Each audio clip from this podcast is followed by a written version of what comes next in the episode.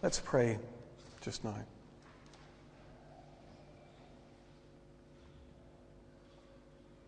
Father God, we know that your word is your power at work in this world.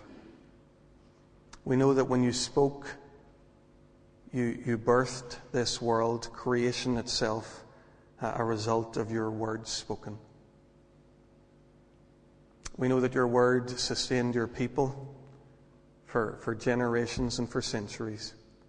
And Lord, we've been celebrating just now that moment when your word, your will in this world became flesh and we saw, we saw you embodied in Jesus. Lord, we know that it's still your word that, that changes us, that does new things in us, that creates new life. So we pray that by your Spirit you take your written word and make it live for us today. We pray it in Jesus' name. Amen. Folks, if you could flick in your Bibles to the very beginning of Matthew's Gospel. Matthew chapter 1 on page 965. Be a useful passage to have open before you uh, as I share for just a couple of moments now. Page 965, Matthew's Gospel, chapter 1. You can choose your friends, but you can't choose your family, they say. Now, when you've just spent a couple of days, or, or you're maybe in the middle of it with your family, I, I, don't know how that rings to you, that truism, whether that's a good thing or a bad thing. Um, but either way, it, it's simply true. We don't get to choose our families. Now, what if we did get to choose our families? Imagine that before you had formed any emotional attachments with any people in particular, before you'd had any disappointments with any particular family that you were born into, imagine you were shown the whole array of humanity, were able somehow to get an insight into what life in that family would be like, and then you were asked, you choose. Take a pick. Which of these many, many families do you want to be born into? What do you want your parents to be like? What kind of siblings would you like to have? How much power and influence and wealth are you going to choose? You get to choose your own family.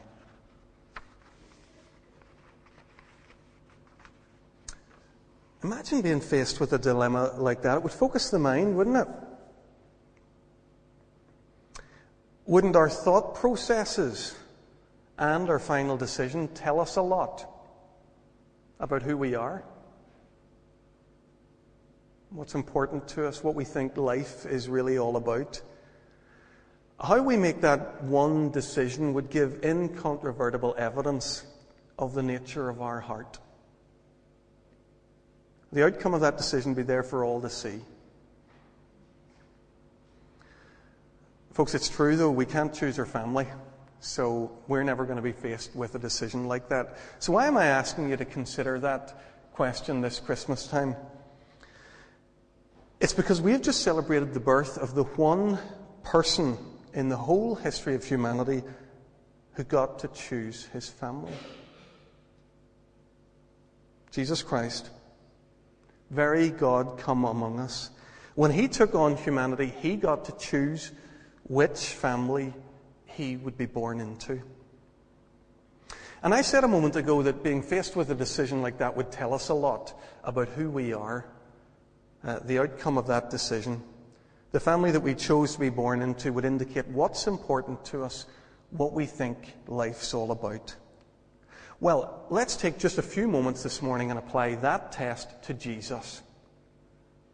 What does his choice of his family tell us about who Jesus is and what's important to him? Well, let's meet the family. That's why I've asked you to turn up Matthew chapter 1. Matthew begins his gospel. Some people think it's a pretty slow start if you're trying to grab people's attention and get a story up and running, giving a, a telephone directory of names at the front doesn't seem to be all that gripping. But guided by God's Holy Spirit, this is how Matthew chooses to, to start his, his gospel, his account of Jesus Christ. He tells us about Abraham being the father of Isaac and Isaac the father of Jacob and so on and so on.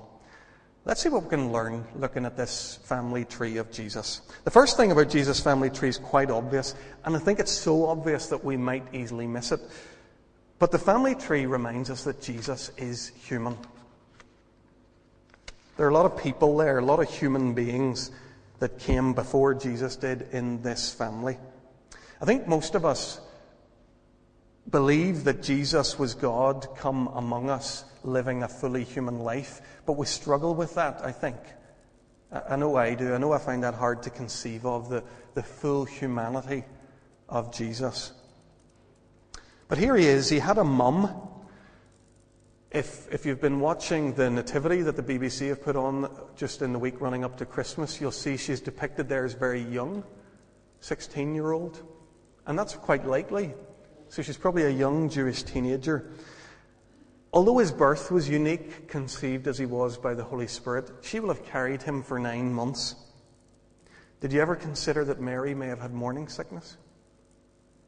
Did you ever consider that a point came in her pregnancy when she maybe found it difficult to, to get sleep at night because of the shape that she'd grown to be?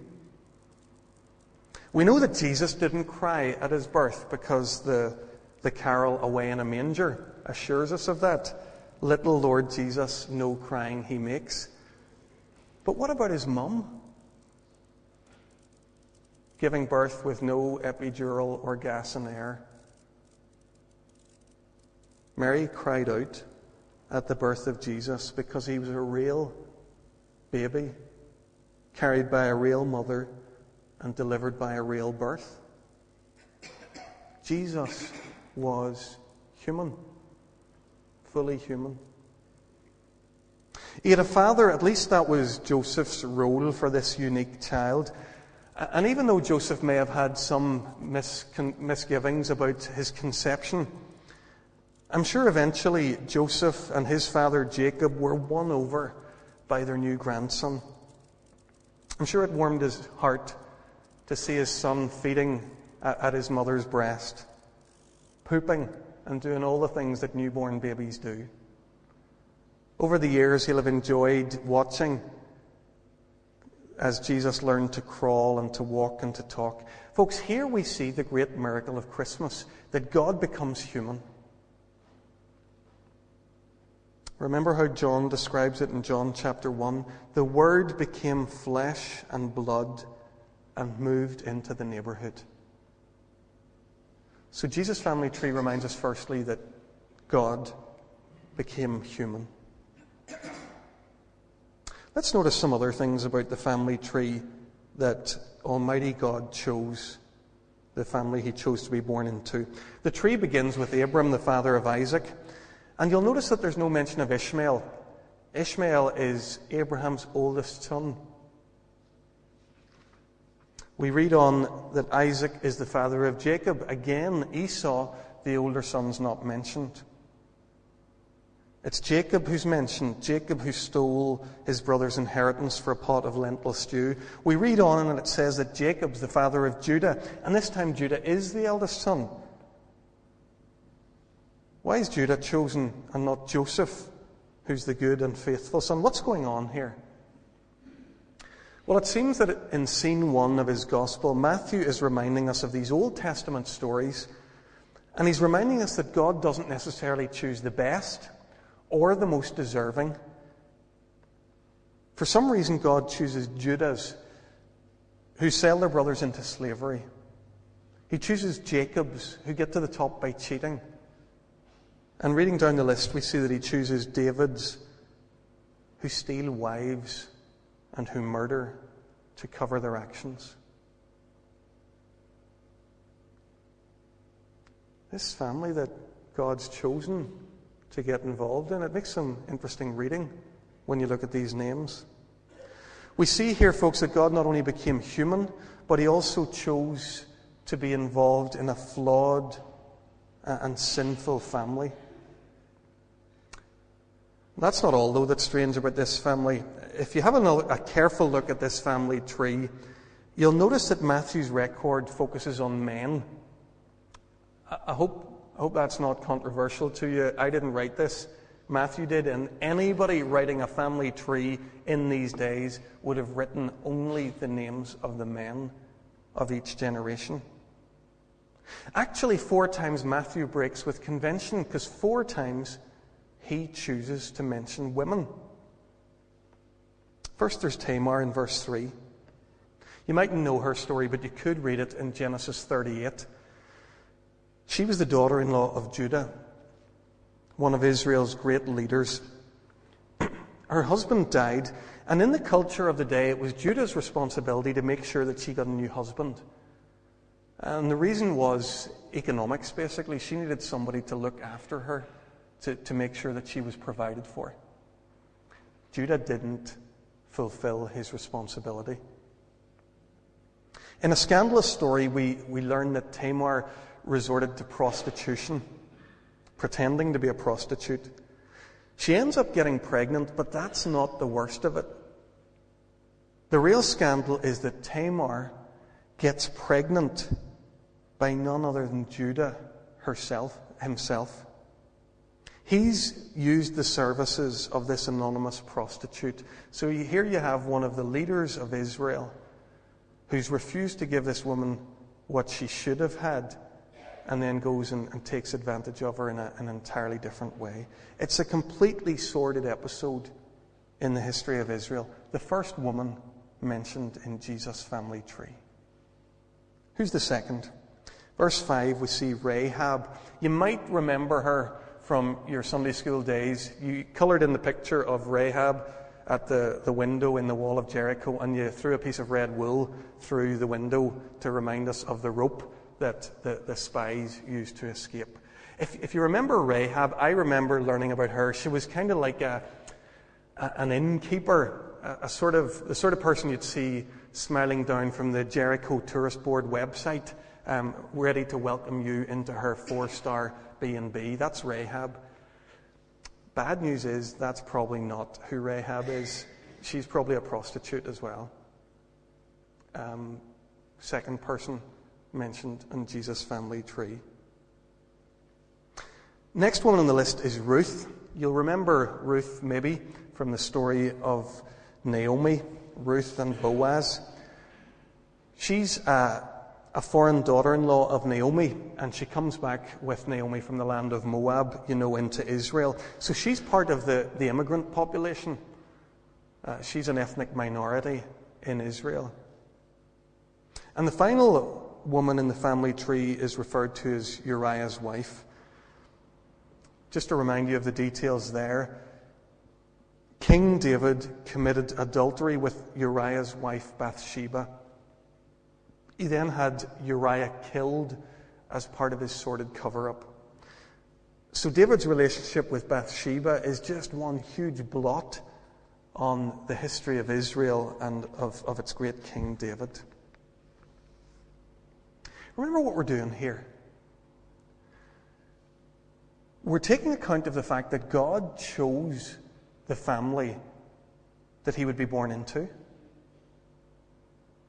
And now we're having a look at that family to see what its qualities and characteristics are. And we're trying to work out what Jesus' choice of a family teaches us about God. What's important to him? What does he really want his life to be all about? We've looked through the archives, we've seen these hair raising discoveries. Among Jesus' ancestors, we found a fraudster, a slave trader, a few prostitutes with illegitimate children, a few foreigners, not to mention incidents of adultery and murder. Jesus' family tree makes for pretty embarrassing reading. And now three of these women we've learned have question marks over their sexual conduct. Tamar, Rahab, Bathsheba. Even Ruth wasn't the sort of person you'd want in a Jewish family tree. She was a foreigner, an outsider. And, and no self respecting Jew would have wanted a, a foreigner in their family tree. Folks, when you take this as a whole, you realize that Jesus has more than his fair share of skeletons in his closet. So, what does all this tell us about God? It seems to me that by, by, being born into just this family, Jesus started out exactly as he meant to continue. You see, Jesus came into the world to save tax collectors, prostitutes, and sinners, and that's why he started by being born into just such a family. He came into the world to welcome outsiders. That's why he started in a family that had its fair share of unwelcome foreigners. In Jesus, God came to heal those who needed a doctor. So we started off in a family just as sick as mine and as yours.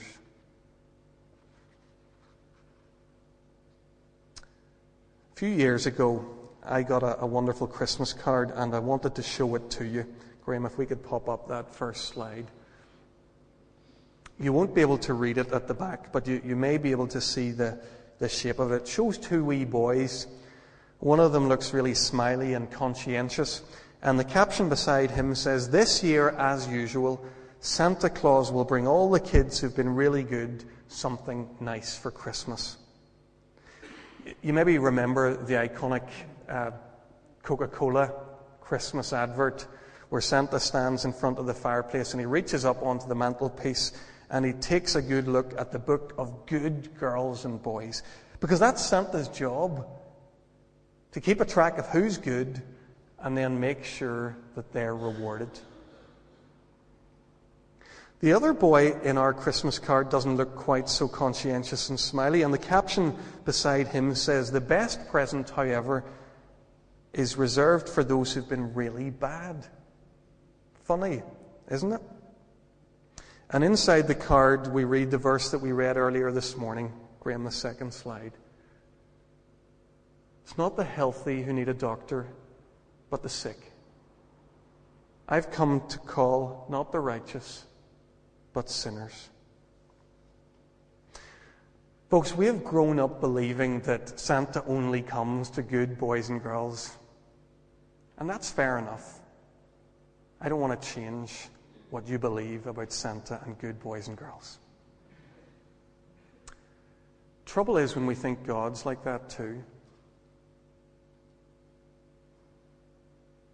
Somewhere, and maybe very subtly, we have this picture of God that He too only comes to good and respectable people. Maybe you've decided that God would never come to you because you don't think you qualify.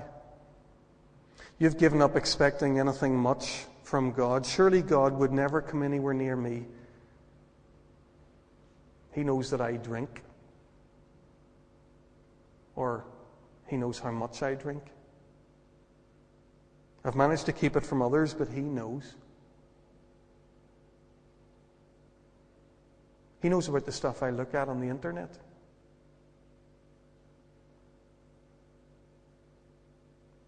He knows about my work and about my tax scams. And He knows about the things that happen in my home and in my marriage.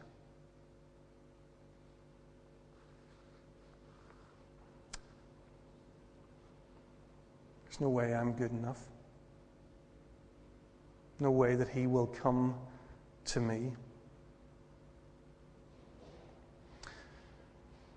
Folks, the gospel story begins with a Christmas episode of amazing grace. And this record of Jesus' family tree reminds us that it's simply not a question of being good enough. That question's no longer valid since Jesus was born. God didn't come to be with people who were good. He wasn't born into a family that had it all together. His family, his own family that he chose to be a part of, was one long line of sinners. Folks, that's, isn't that the whole point of Christmas?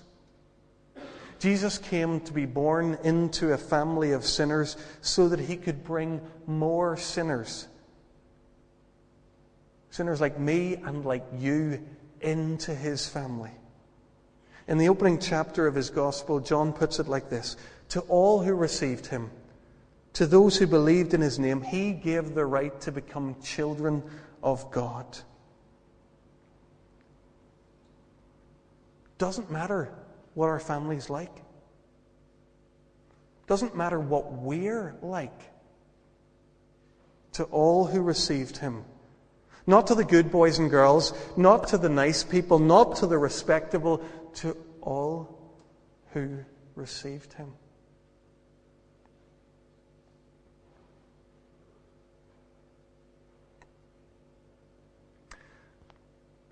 Folks, maybe you have always somehow imagined that this was for everyone else. All the churchy, respectable people that you think you see all around you. And you've never understood that this is for you.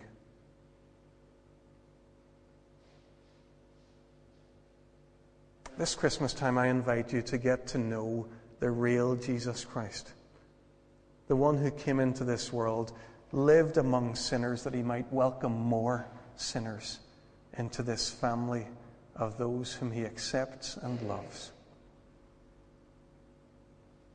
Let us pray.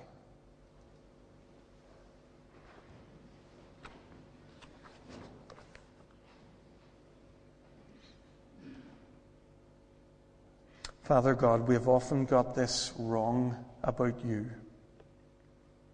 We have imagined that you're a God who is for good people.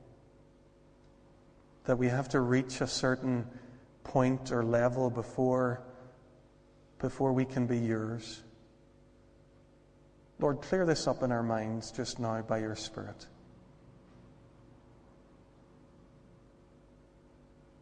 Lord, help us each one to know that just as we are now, we're ready to receive you and your mercy and your grace.